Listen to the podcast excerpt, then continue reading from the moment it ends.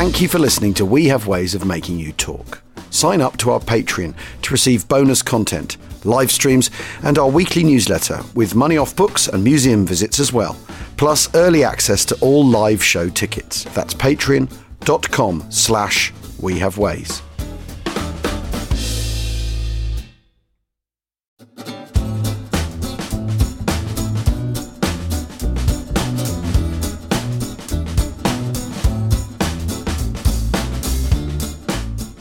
Scramble, scramble!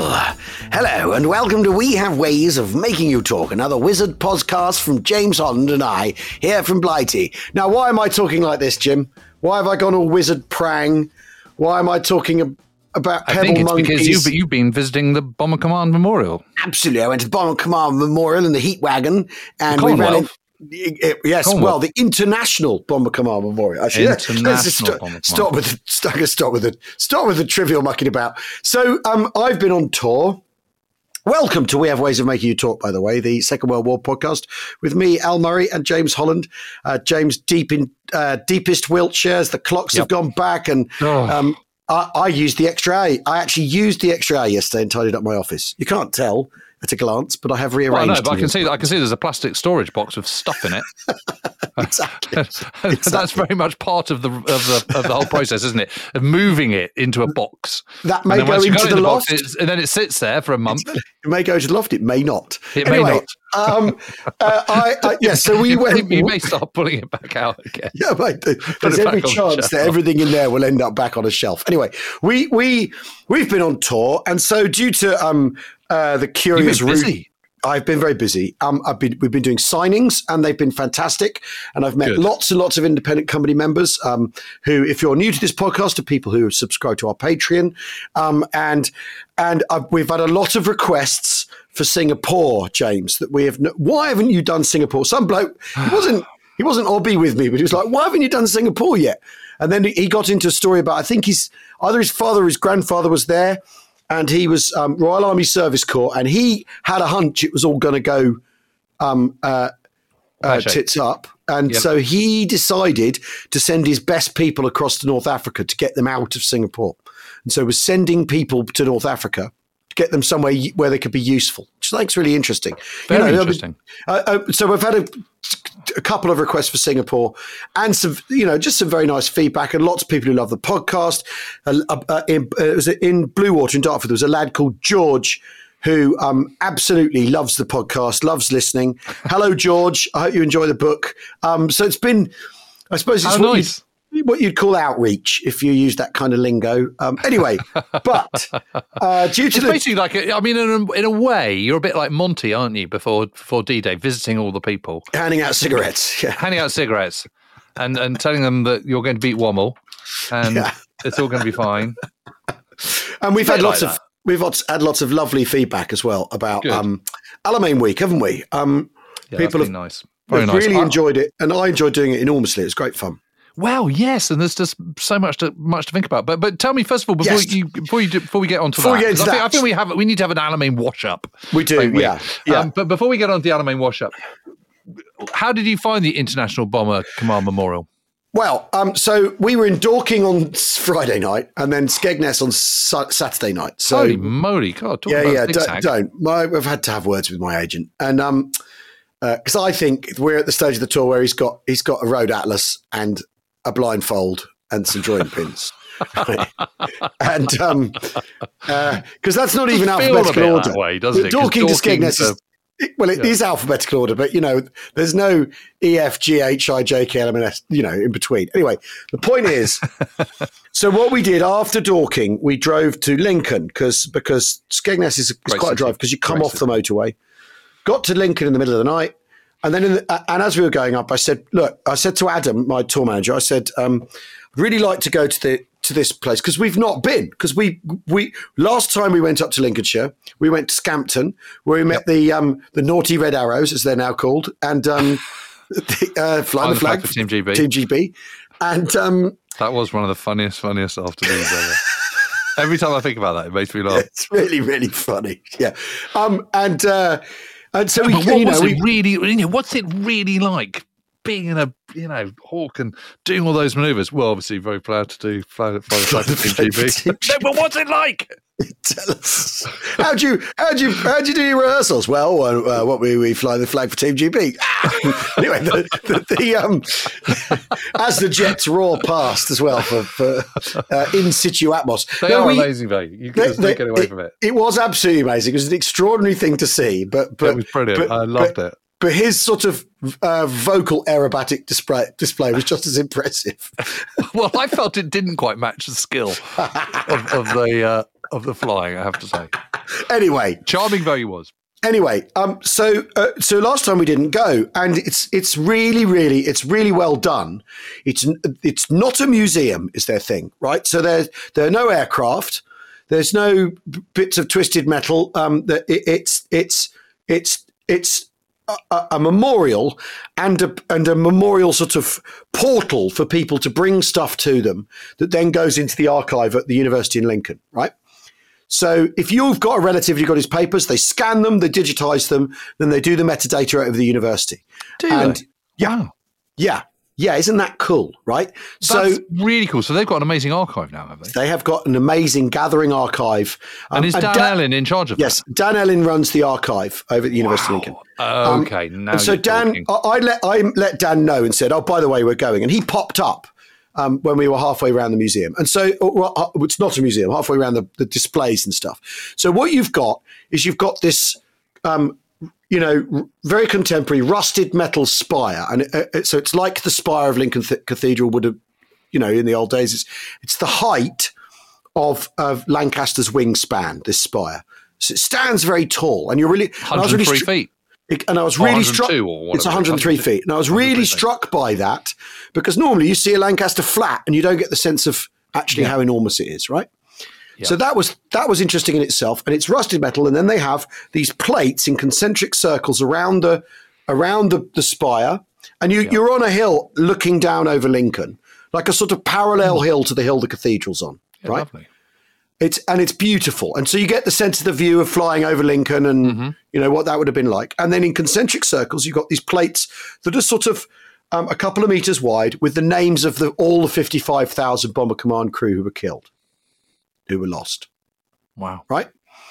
And and it's very sobering. It starts with the Lincolnshire ones, and then and, and then for, you know, so it's the uh, one of five group uh, uh, uh, in the interior, and then it's the other bomber command uh, um, uh, squadrons and groups outside that, right? But it's everybody international because they're they're really stressing that it's that you know bomber command was an international effort, it was a Commonwealth effort, a mm-hmm. Duke effort, right? So that's really well presented. And there are names all the way along the path as you walk to the um, spire of people who've donated. They've also got the standing uh, silhouette things, you know, uh, memorial poppy memorial oh, yeah. uh, people as well.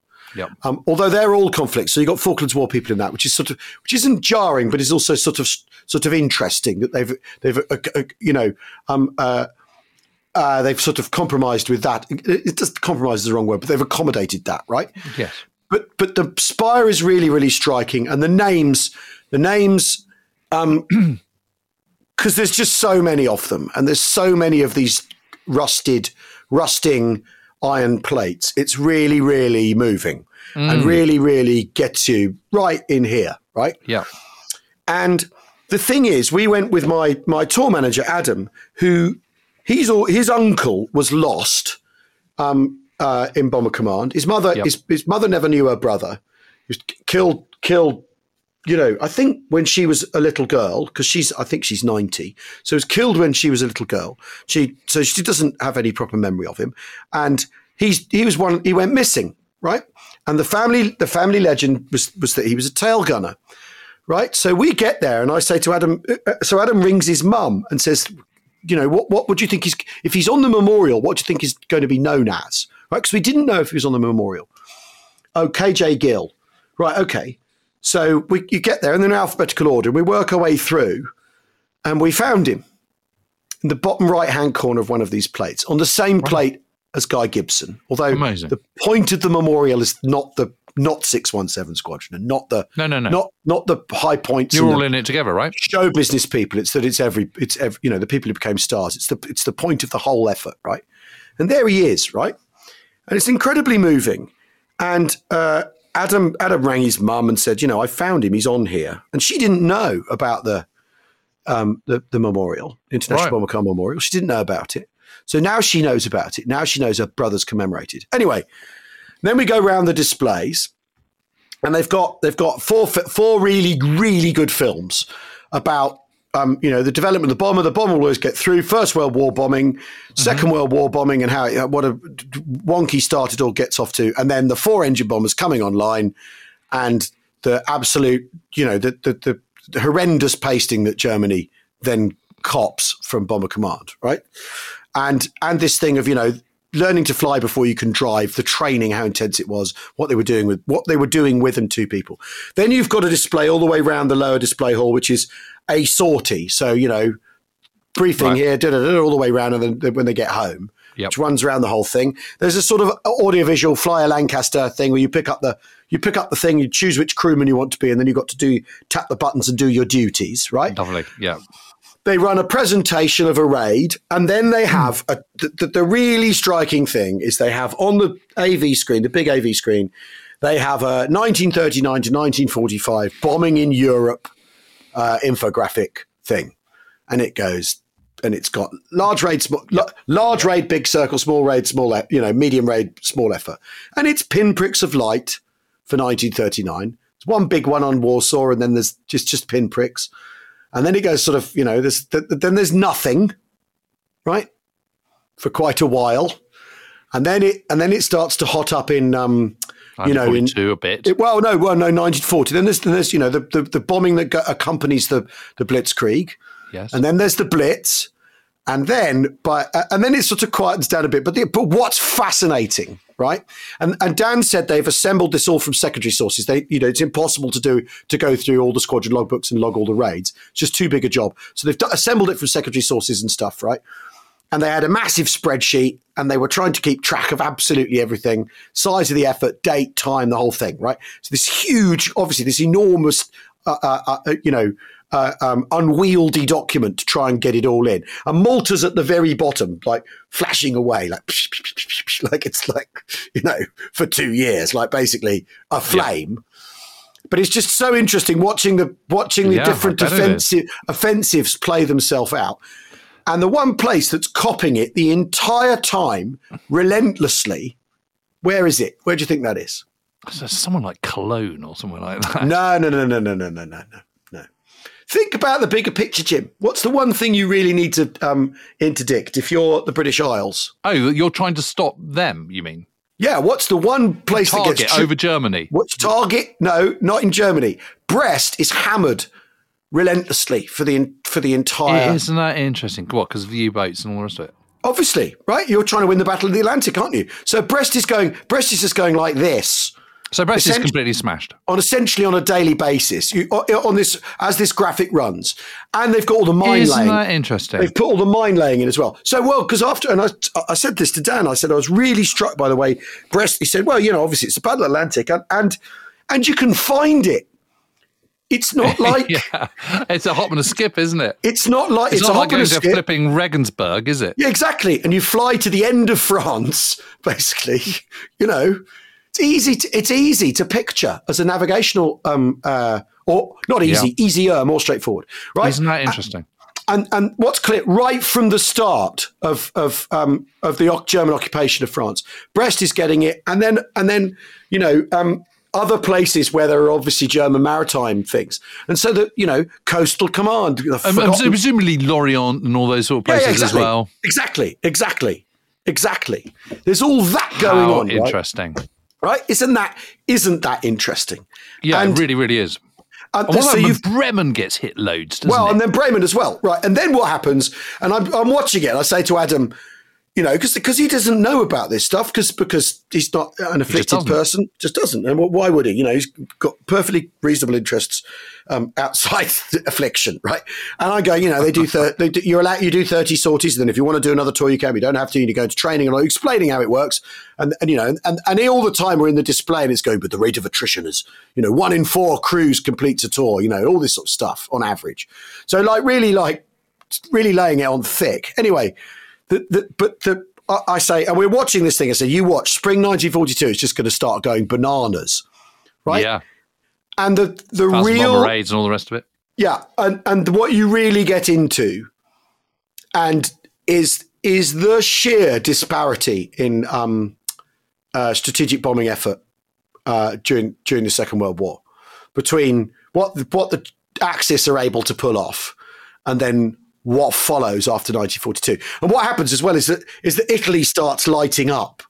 Um, you know, uh, from from early 1943, it starts lighting up, and then it and then it goes, then it lights up all the way up the up the Yeah, yeah.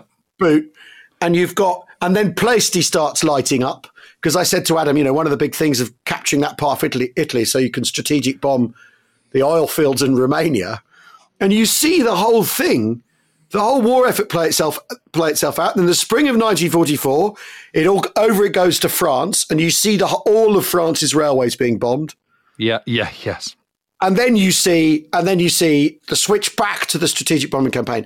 And that really, from February onwards in 40, 45, from February 45 onwards, it's like, it's a, it's this gigantic fireworks show over the whole of Germany. It's so worth looking at just to sort of, you know, in a simple I'd love to see five that. minute, in a Well, five listen, maybe minute we thing. could maybe we could both go up and do. I Um, think we ought to. I think we ought to. Anyway, so then, so then we go in the archive, and they've got all this. You know, they, they, they, they've got this saxophone, and I'm sure this constitutes a spoiler. And I, I, I may have exceed, I may be exceeding my bounds talking about some of this stuff. But anyway, you've got this saxophone that a bloke got in a Red Cross parcel in Stalag Four, and then took with him on one of the death marches when they were being marched out of their prisoner war camp. And he hung on to this saxophone. It's quite heavy, tenor saxophone yeah, yeah. He took it took it all the way back with him and then played it for the rest of his life and now it's been given to the museum Isn't that fabulous? yeah That's almost that, that's thing- right up there with the with the hidden trombone. exactly exactly that's there up there with the hidden trombone yeah i mean to take it on one of those marches no i'm hanging on to my but saxophone there's something incredibly moving about about holding something or or, Yeah. or seeing something that is Yeah. now safe and cosseted, but which has been a witness to just such extraordinary things yeah well they said they had somehow a, survived. And, and the Yeah. kind of the, the, the fact that the saxophone survived is obviously a kind of leitmotif, isn't it, for something bigger? yeah exactly I don't know it's very obvious, but it, but it is really moving. It just is. well their thing is they're they're interested in the people you know the people and the stories and Yeah. but also but also look completely internationally so they they've got they're, they're interested in the German flak crews, you know, um, uh, because they're they're as much part of the story of the bomb offensive as anybody else. And one of the things they were digitizing, they just digitized when we popped into the archive, was a German flak gunner's personal diary and his, you know, his service record. It's really, really, you know, because that's part of the picture too. That's part of the the whole story. Anyway, so then we look in the archive and and we looked up um, Adam's uncle. We found the sortie, and, and it says when he was lost. Yep. He was in a Manchester in Oh, dear. um, off Pembrokeshire in the Oh, last dear. month. In the last month that they had Manchester, so he may have been training to convert to a Lancaster because they did some conversion in Yep. Manchester's.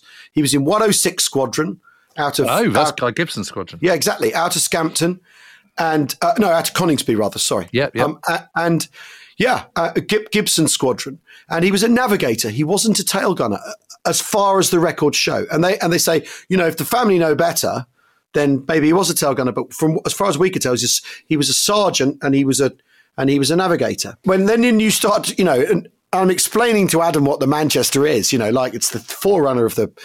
Uh, Lancaster But it was rubbish and didn't but it's and- crap, and they and then they you know they luckily stopgap it into something useful, and we go and and then uh, you know you go through the history of the Manchester, and it's a terrible story. I mean, it's they build they build a couple of hundred, a third of them are lost in ops, and then forty five are lost due to engine failure. So he so but you if you you could then download from Kew the PDF of the squadron service record, download the air ministry records of, of what went on. So we we think we're going to be able to locate Ken, and and if the family um, uh, have got a have got a photo of him, they'll put it on the and they'll give him his face, and they'll Well, we, we can find out. I can find out literally before this we finish this podcast what he, Yeah. what he was because it'll be. We'll just look at get up the. Um, if he's 106 squadron, when did he die? uh, May of forty two, I think. Okay, can do that right now. I'll tell you what we're going to do. We're going to take a break. And when we get back from the break, James will have the archival material for our perusal. See you in a Yes, tick.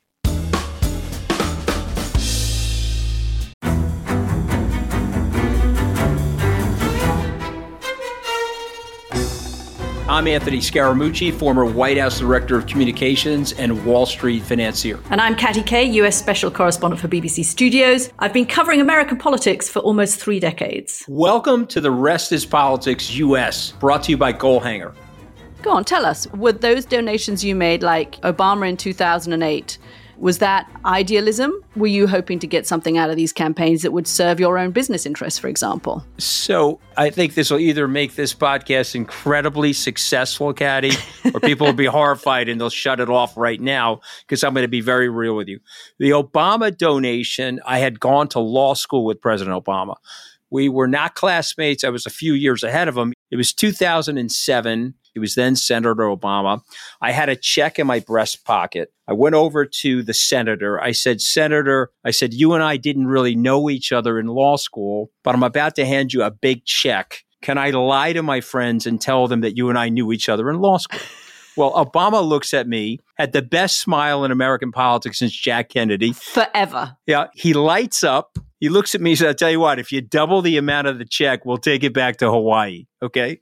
And I looked at him. I said, You're done. I had another check in my pocket. I ripped it up. I doubled the amount of the check. And I'm going to tell you right now, I've been to more White House Christmas parties during the Obama administration than the Trump administration. In this pivotal year for the United States, democracy, and world affairs, Britain's biggest podcast, The Rest is Politics, is launching stateside. Uncovering secrets from inside the Biden and Trump inner circles and how they shape the world's most important economy, but also the global economy too. New episodes are released every Friday morning. Just search The Rest is Politics US wherever you get your podcasts.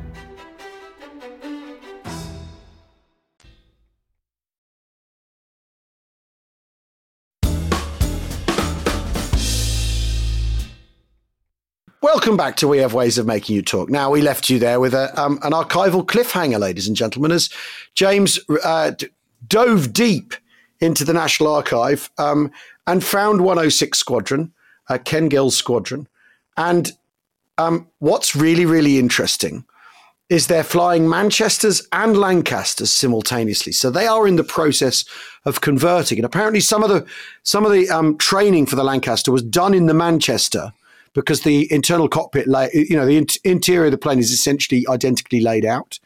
So you could, Yeah, you so could there were two squadrons that were the first two to get them. I think 106th was the first, Yeah. uh, and, and 44th, which was a Rhodesian squadron at the time, Yeah. and they were the ones that were involved in the Augsburg raid, the ill-fated Yeah. Augsburg raid, where five, uh, 12 went out and only five came back again. You know, this is the idea of doing a low-level flight, and you know, ev- literally everything that could have gone wrong went wrong, including sort of coordination with the fighters who was there supposed to go over and help them and defend them as they crossed the Normandy coast Yeah. but of course just didn't you know it was a bit like kind of laying down an artillery barrage. It just didn't work. But the interesting thing about about about the um so so you have battalion war diaries which is uh, you know in the british case where you can find your you know the war diary of i don't know let's say the 6th durham light infantry or whatever it might be. Yeah. um but the um RAF equivalent are the ORBs, which stands for the Operational Record Book. Yeah. And they are held in a department at the National Archives, formerly known as the Public Record Office, um, as Air 27. So it's Air Yeah. 27 forward slash whatever it might be. Um, and the great thing is, is those those have mostly all been digitized. So Yeah. one can. You, you know you can you can get your own card and all the red ticket and stuff for for um the uh, for the National Archives, um, but if you don't have that, it doesn't matter. You can just go on there and you can search their website um, and Discovery is the um, is the search engine, and I have to say it's pretty darned efficient. Right. Um, and you go on that and you put in 106 Squadron and you put dates of 1942 and you press go and there it is, and it has has them listed month by month. The ORBs, I mean, I mean, Jim, and, and you uh, one- download it, and literally two seconds later you've got it. It's it's one, incredible. One thing, one thing that's really striking here is like this is literally you. If you know the guy's name in Yeah. Bomber Command, you you can find him. You can find what he was doing. I mean, you- Absolutely, You know, in a, way, in a way that you just can't with with, With the you know- army. no, because you know lots of people sort of go, "Oh, I want to get hold of my great uncle, and I know he was anime, but I don't know what unit he was in, all the rest of it." And you sort Yeah. of think, well, you know, it's like it's like a needle in a in a haystack. If you if Yeah.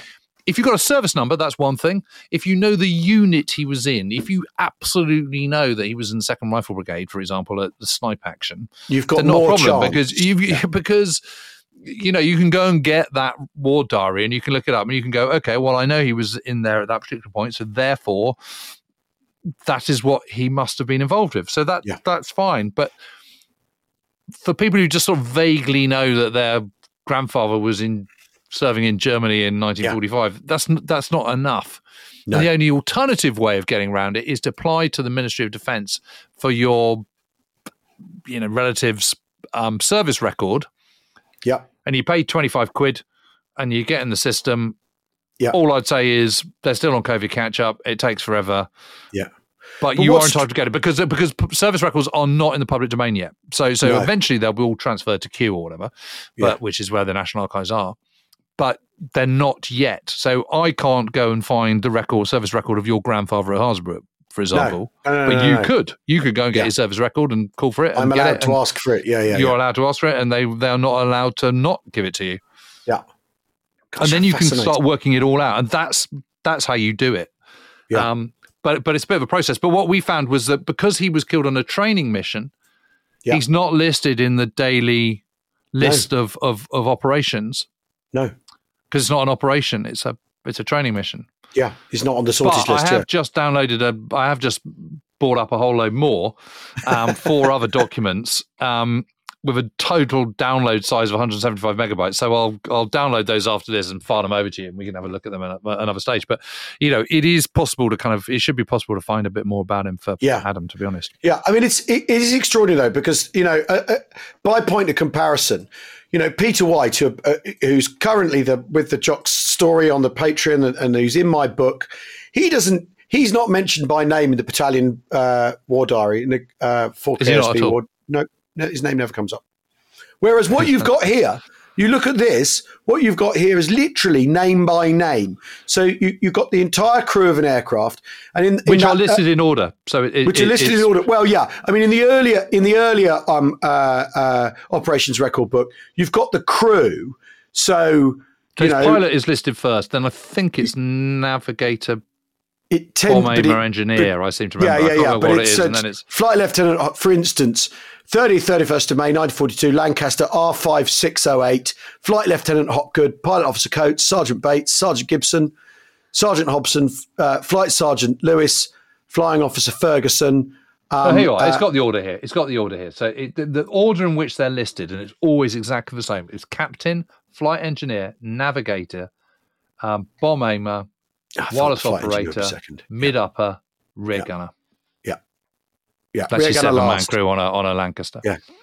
Yeah, but but that's what's so fascinating because you've literally you've literally got a man by man tally, you know, because it's a because it's an aircraft manifest, isn't it? They, they mm. basically they sign everyone into the plane, and they and they sign everyone out when they get home if they get home. You know, they, Yes. you know, 8th, 9th May 1942, Manchester R R5 770, Wing Commander Gibson is the pilot. I mean, we're drawn to that name, pilot officer Well, Hopgood, that- we're also pretty drawn to. well, yeah, and Hopgood, yeah, flying officer Hopgood, Sergeant Hogg, Sergeant Bates, Sergeant Gibson, Sergeant Hobson, Sergeant Hallam, Sergeant Lewis, um, in in Manchester L seven four eight eight. I mean, the, the fact that the RAF has this, you know, I've talked about the bureaucratic level of, of war. I've tried to posit that as a um, as a as one of the tiers. The RAF, are, they're up on their bureaucracy, aren't they? Yeah. Someone's writing all this down. Yeah, yeah, yeah, And, yeah, uh, yeah. Which was so. So what was interesting was yesterday was a little bit. Of, there was a little bit of chat on um, on uh, the um, on on Twitter. People talking about appointment in London, which is a like 1952 bomber Yep. command movie starring Dirk Bogarde. And what right. happens in that is a pilot is injured, so he got or killed, I think, before they take off. So he's and he's not meant to fly anymore. He's done near, he's done 87 sorties. He's been told you've got to stop. His girlfriend's going, You've got to stop, darling. You don't need to go. It's all that. But and I he can't down decides the chaps. Exactly, exactly. And he gets in the plane and flies the plane because the sortie's got to go off. And then they're listening to the master. I mean, what's really interesting, it's film night- it's only seven years after the war. They're Listen listening to the master master bomb aimer. they're listening to the master bomber, and they're and they're listening to the master bomber. What's really interesting is they're listening to the master bomber, uh, uh, you know, um, at the at, at the RAF base. The Germans are listening to it too because there's a scene with some Germans. And what's interesting is the German scenes are not subtitled, so it's just Germans like yammering it away. You know, von von der Lancaster, you know, all that, right? Right, Yeah. uh, right. And then there's and then there's the there's someone listening in a pub to the Germans. Like uh, I listened, you know, there's a woman, one of the one of the, there's a widow listening to the listening to the Germans in a pub, and that's what she does is she listens, she follows the progress of the raids to see what's happening because it made her feel closer to her husband when he was on raids. Right, this is seven years afterwards, so they're talking about the master bomber quite openly and how that's how he did it, and there's footage cut in with, you know, they got three or four Lancs for the film, which are probably the ones that end up in the dam busters. What's it called? Appointment in later London. appointment in London, and it's it's it's about the the you know the, the churn in the squadron, um, uh, in the squadrons, the churn of people, the toll it takes on people, the fact that even if you get home, you may yet crash and die. That the the whole thing, and it's and it's it's you know, and also you know, it's all sorts of people taking pensive looks and saying, you know, it's worth it in the end, old boy, and all that, right? It's it's it's really really really good. It's like it's about a bomber station, and you know, And it's a got good film. It is good. it- I think it is actually a good. It is actually a good film. Yeah, yeah, yeah. It is. It's like 12 And you- O'Clock you know, High. It's really good. yeah, exactly. Have you watched 12 exactly. O'Clock High? Yeah, of course I have. Yeah, yeah. I mean, a long, Oh, yeah, yeah, not recently, but a not, a. It is unbelievably good. yeah, yeah. It's a bit like The Cruel Sea. It's one of those films where you sort of think, really? This is how can this be so good? I always thought kind of films in the 1950s were rubbish because they didn't have CGI. Well, Yeah. in actual fact, they're brilliant. Yeah, yeah. I mean, it, Well, well, yeah. well. Well, Angels One Five is a is a good sort of like this is what it was like movie. You know, it's Mm. not not not it's not you know. Not all of these films can be um, Citizen Kane, can they? And and they're telling a rough truth too. I mean, that's the interesting thing about what you really feel with appointment uh, appointment in London because you know because they're all awarded they're awarded the DFC or something, and so they've got an appointment in London in a month's time. They get back from a sortie. They've got an appointment in London in a month's time. So it's will they make it to London basically for Yeah, their yeah, appointment? You know, to, to, to completely The sort of- fragility of life, the uncertainty of the next mission.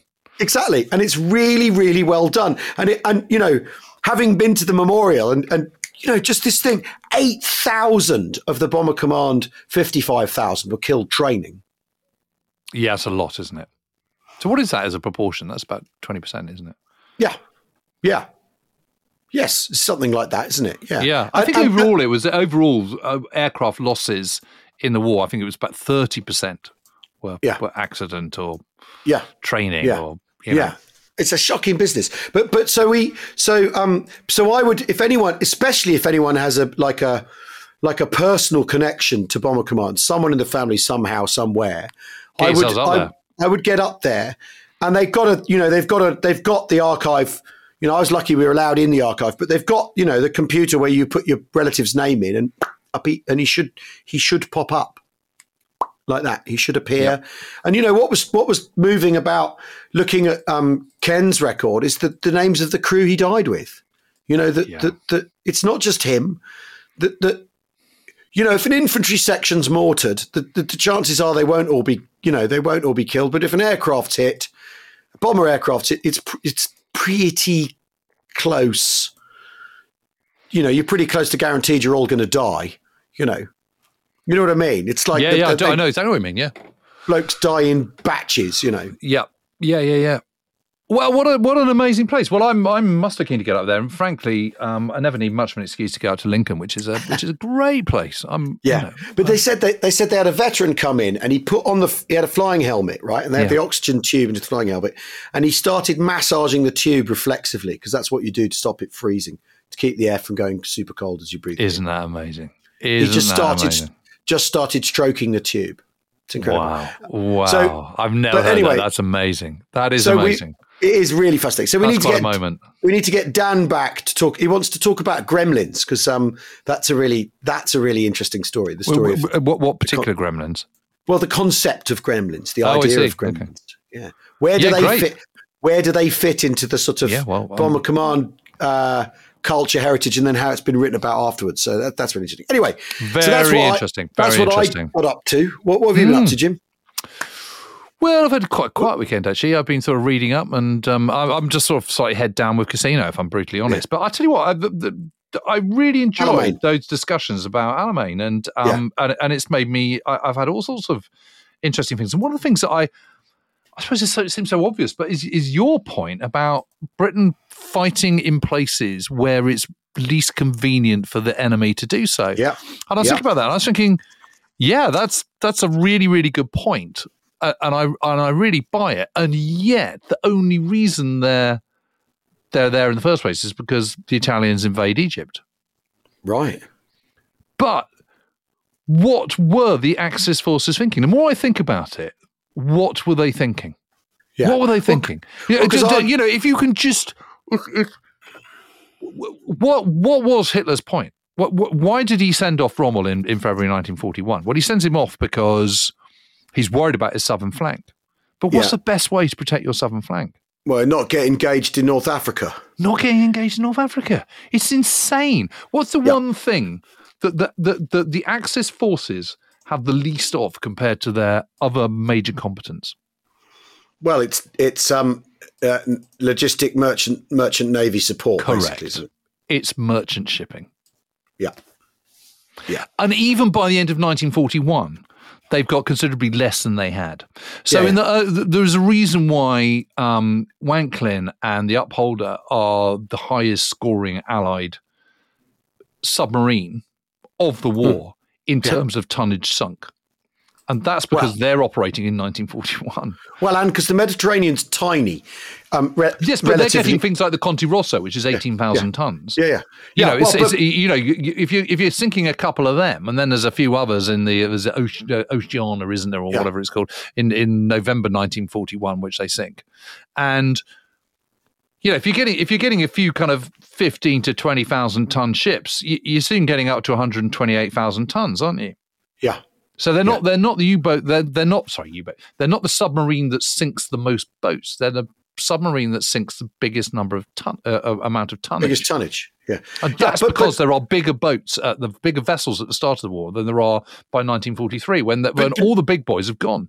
But if you're a submarine force, Jim, the place to pick a fight is in the Med anyway, because there's choke points, there's narrow straits, Yeah. there's you know where the ports are. It's not a great big, you know, thousands of miles wide and long ocean like the Atlantic, right? Where, No, where, no, no. But, but, so, but so, so, so, so, of all places for the for the Axis to put pressure on its merchant shipping, it's the point I'm making.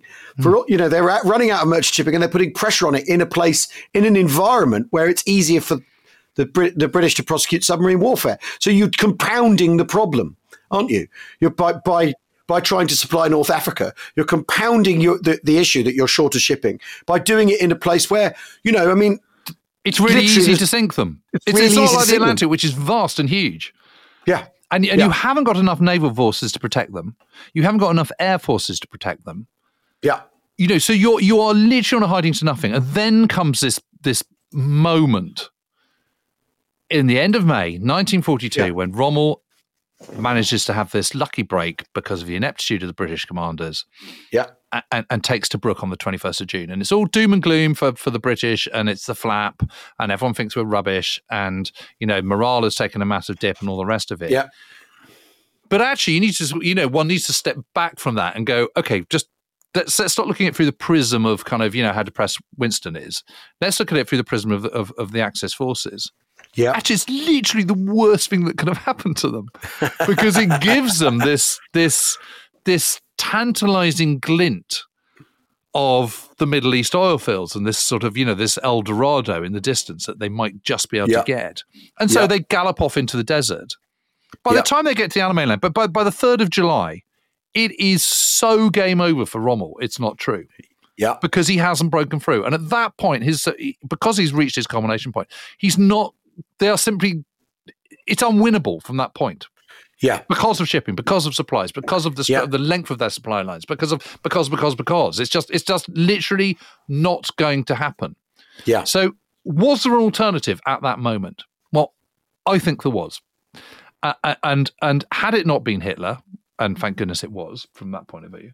Had Yeah. it not been Hitler, th- th- you know, you're just looking at it from a purely military point of view. What could the Axis have done? Well, what they could have done is they could have retreated in stages back to Tobruk, then Benghazi, and Yeah. then bugged out across the Tripoli and go, okay, this is this is not going to happen. We're not. We're, Enough you is know, enough. American Yeah. stuff is coming. Enough is enough.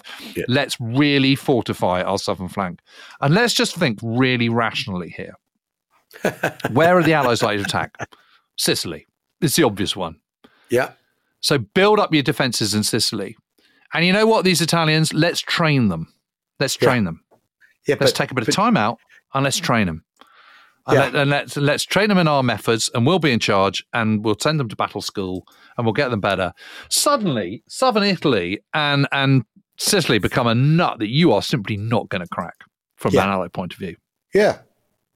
You know, instead, because you shouldn't you shouldn't be able to to uh, pluck Sicily from the Axis vine in the way that in the way that the Allies do. That that- when people talk about it, so oh, it, oh, it's too slow and it takes too long. It's an ex, it, you, know. And It's- it's, it's- it's- unnecessary or whatever. Yeah. Well, no, quite the opposite. It's if you're thinking it like you're saying, if you're thinking in terms of, you know, Axis shipping, Axis ability to fight, um, and the Allies bringing their advantages to bear, the, the Germans the Germans are setting themselves up for a series of defeats, aren't they? But then this is, you know, like like all Second World War what ifs. Your what if re- result revolves around the Nazis thinking completely differently to the way they did.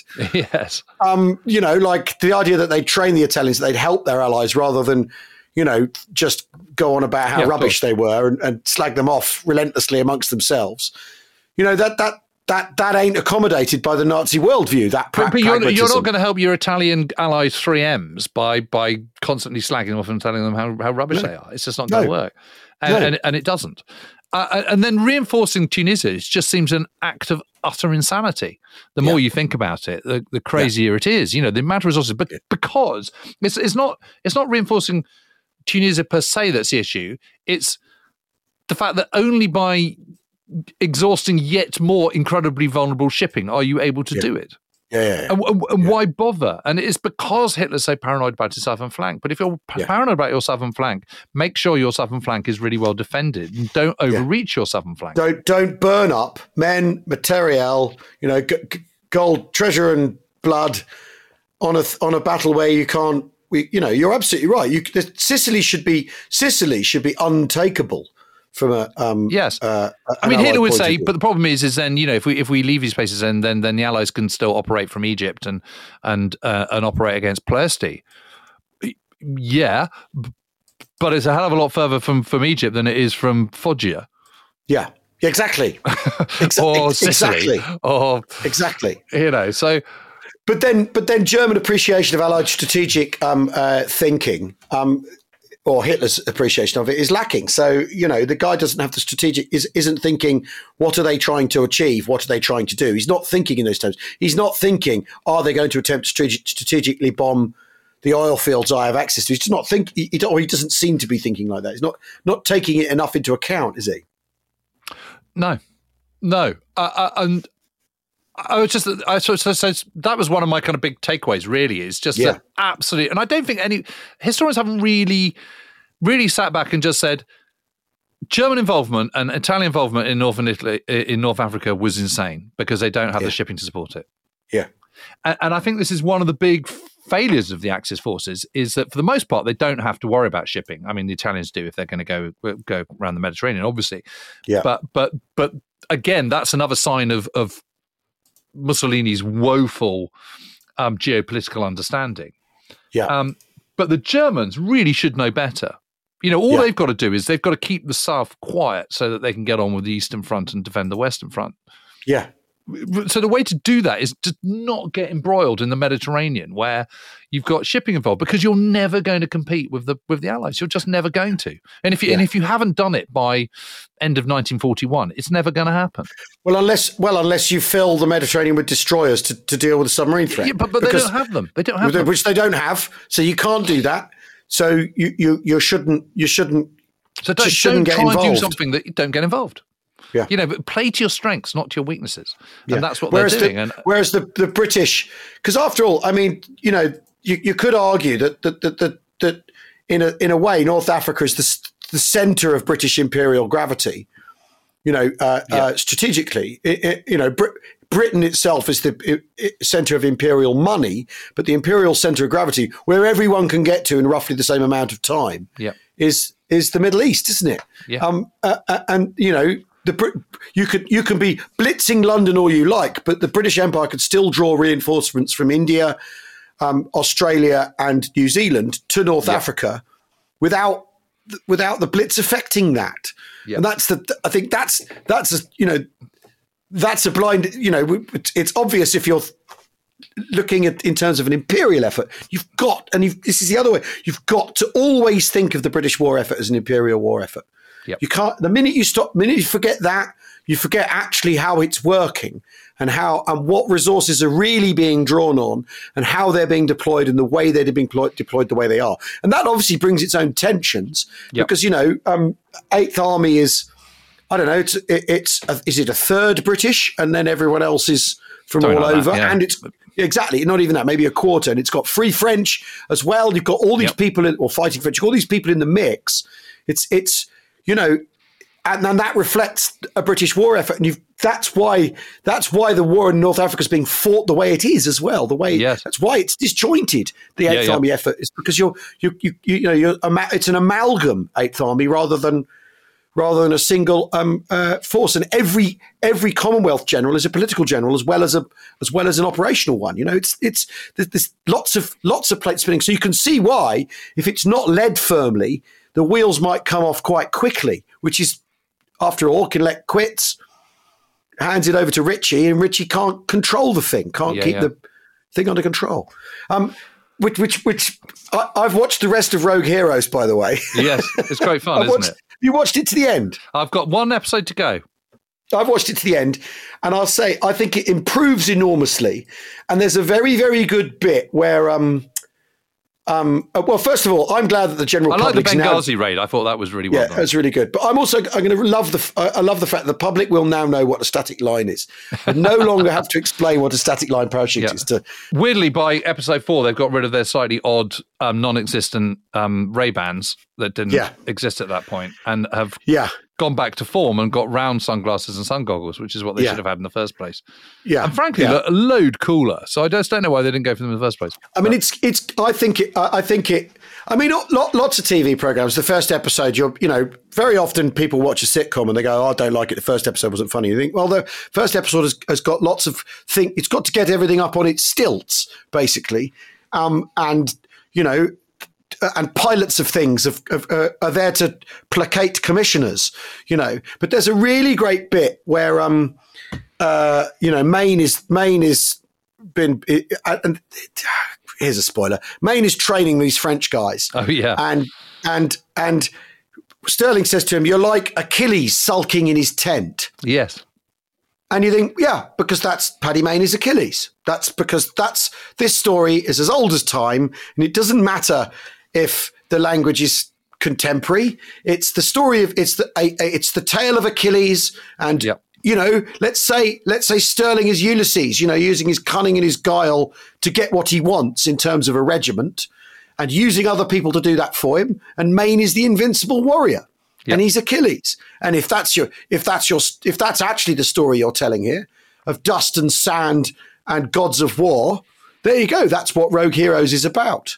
And you, well, I, I quite enjoyed watching, you know, jeeps and and Chevrolets hurtling across the desert Yeah. with Highway to Hell playing in the background. I, I, you know, it worked for me. I've got to say, I I thought it was terrific. I, I still don't think they've got they haven't got Stirling right and they haven't got Paddy Mayne right. I thought the the um the guy who's playing Jock Lewis, who I'm sure was a was a servant in um Downton Abbey. Um, no, it's uh, it was Alfie Allen playing. yeah, Jock but wasn't Lewis. he? Wasn't he in? Wasn't I don't know. in- Was he? I don't know. I think he he's was. Reek, Reek from Game of Thrones. Anyway, Oh yes, of course. Anyway, Yeah. he's um, I thought he was very good, uh, and Yeah, I thought and I thought I thought the way they handled his um, don't want to spoil it, but death um Yeah. was that's a matter of historical fact. it's a This matter is of historical other- fact. This So is the other. I'm, I'm betraying yeah, too that's much, not a spoiler in itself. but I thought that was all done very, very, very well and effectively, and also he kind of looked right. He looked the right part. I'm still very taken by by the depictions of Cooper and Seekings and um, Yeah. And Mike Sadler. I think they're they're terrific. But I've enjoyed it. I think it's great. I think it's really good fun, and I think they get the essence of it and the spirit of it and all that kind of stuff. Yeah. But Yeah, there's um, a classic wrong tank um, in the last episode, though. Oh no. Um, well, no, you know what? I've come to I've come to the I've come around to the idea that if it if it's got a wrong tank in it, then it's the real deal. How how so? Then it's a proper war film if it's got a wrong tank in it. Oh, I And see. it's like- yeah, yeah, yeah, yeah, yeah. Well, because because all all war films have the wrong tanks in. Yeah, exactly, exactly, okay, exactly, right. exactly right. It's a real, it's a proper war film thing if it's got the wrong tank in Well. I hope it does really well for the BBC because if it doesn't, they'll, they'll hopefully commission some more. Um, I, I think it's terrific, Yeah. and I think um, I've, I've really enjoyed it. I have to say. Yeah, No, I- one I- episode yeah. to go. I'm going to treat myself tonight. Well, and I'm looking forward to you know what happens next. You know, Are they doing series two? Well, I I imagine it'll get picked up. I imagine it will. They can, they can do the capo Capita Burpa de Porco, yeah. Yeah. So you've got so you have got Chatterton swimming ashore and being picked up by this yeah, gang yeah, of gang of lunatics. Turbally One- and all the rest of it. yeah, exactly. Chatterton in his underwear, like scrabbling around. So presumably it finishes with Sidi Hanish, does it? Um, well, like you haven't seen it yet. I don't want to spoil it. okay, spin it. I don't out. want to spoil it. But you know what happens. To, you know what happens to David Stirling, right? Hmm. Is you know right. So in a bag. February that, that exactly. That's how else would you end this the, the six episodes? But Yeah. with that, you know. Um. Uh, uh, anyway, but but I think it's about Achilles. It's about Yeah, no, no, I Agamemnon. it's I- I- about I- Ulysses. Yeah. And if you place Yeah. it in that context, then you then I think you need to let you know because there was an argument yesterday on social media. The guy playing Mayne isn't tall enough. He won't be imposing enough. He's not if he's not tall enough. You think, well, they're playing him as quite imposing. He's he's being played as imposing. There's, there's, Yeah, there's he's like, definitely being imposing. So so I, you know, I think he was nicer, need- and I think he was more charming and nicer. I think he was- when- in in, and, in, qui- in off- and quieter. Yeah, quieter, nicer, and kind of. You know, he he he he, he did go berserk. There's absolutely no question about that when he was pissed. But I don't think he was going around going berserk when he was. I think he saved Sober. that for when he was in Cairo. yeah, yeah. I think what they should do is do a drama about a tank regiment and a band of brothers. Yeah, I think. Personally, well, you know, one thing at a time, Jim. well, yeah. Then we I- I got think- then we got Masters of the Air coming up, so that's all exciting. Yeah, I know. Well, exactly. You see, exactly. You see, exactly. And you know what? What in the end, what I think SAS Rogue Heroes is about is about what war does to people. It's David Stirling thinks that what he really wants is a war and an adventure, and then he finds it's actually something really quite difficult to cope with. Is what the Yep. and he's not also not very good at the soldiering. It's the it's the thing that you Mm. know they, they are doing in the drama. Yep. You know what what it does to people, and that you know that's that's after all what modern dramatists are interested in, rather than telling a sort of straight back version of Jolly Good Chaps. You Yep. know. Uh, uh, anyway, it's um, it's uh, I think we've probably Probably done enough, haven't we, for one talked day? around. that's the attitude, James. But you know, no, no, it was good fun. That felt old school. It's like Yes, yes, it did. We will see you all very soon. Thanks for listening, and cheerio. cheerio.